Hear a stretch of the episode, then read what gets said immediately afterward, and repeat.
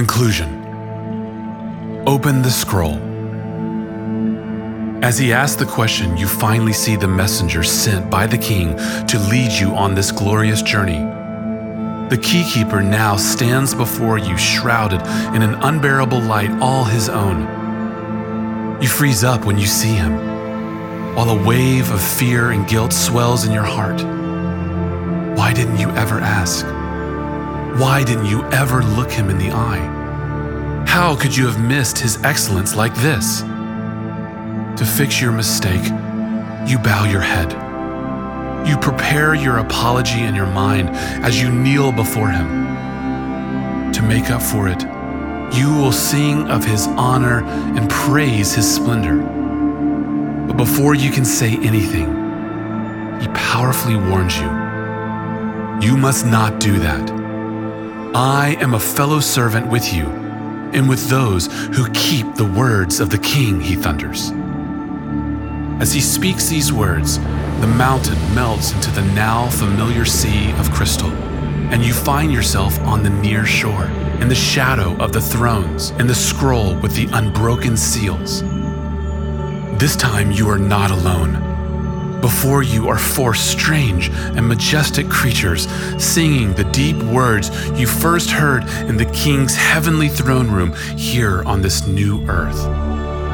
Holy, Holy, holy is the Lord God Almighty, who was and is and is to come. Revelation 4 8. Then the 24 elders march before the greatest throne, throw down their crowns, fall on their faces, and begin their own song. Worthy are you, our Lord and God, to receive glory and honor and power for you created all things, and by your will they existed and were created. Revelation 4:11. Who is worthy to open the scroll? Who is worthy to break the seals? Is there anyone from heaven? Is there one from earth?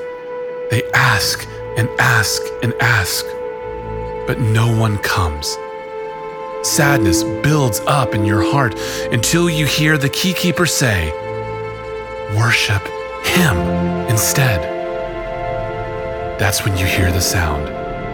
It drives back your sadness like a fire melts the snow. It is the sound you've longed to hear since you first heard it. It is the beautifully mysterious mixture of a lamb's bleat and a lion's roar. Then you see him, the lion of the tribe of Judah, who is also the Lamb of God. He is the one you've longed to see. He is the death killer who boldly and humbly stands with the scroll in his hand. The chorus of elders and creatures sing a new song to the Lamb. Worthy are you to take the scroll and to open its seals, for you were slain. And by your blood you ransom people for God from every tribe and language and people and nation. And you have made them a kingdom and priests to our God, and they shall reign on the earth. Revelation 5 9 through 10. Then countless angels who look and sound like your keykeeper gather before the death killer's throne and sing in perfect harmony. Worthy is the Lamb who was slain to receive power and wealth and wisdom and might and honor and glory and blessing. Revelation 5:12.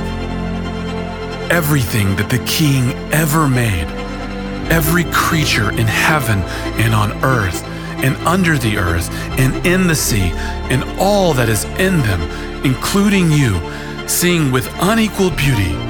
To him who sits on the throne and to the Lamb be blessing and honor and glory and might forever and ever. Revelation 5:13. And the world stands still. Everything goes quiet all of creation worships the lion, the lamb, the death killer, not only in song, but also in thought, action, in every part of their lives. In the deep quiet, you can hear the scroll's seals break and the parchment unfurl. Everything goes black, except for you, the death killer, and the scroll. What does it say? Is your name inside? Will he make everything right? These thoughts scramble through your head, but you can't look away from the Lamb. Holds out the scroll. You inch toward it to see what fearful grace and mercy it holds. Everything you've ever known and not known and wanted to know flashes across the scroll. Names upon names upon names fill the parchment, but somehow they all flow together into one simple and beautiful name Jesus. Then the parchment goes blank, and the death killer speaks these words onto the page Come. And then, surely, I am coming soon. Like the words on the scroll, the lamb vanishes. The unsealed scroll flutters to the ground and lands beside a book with a key on top of it.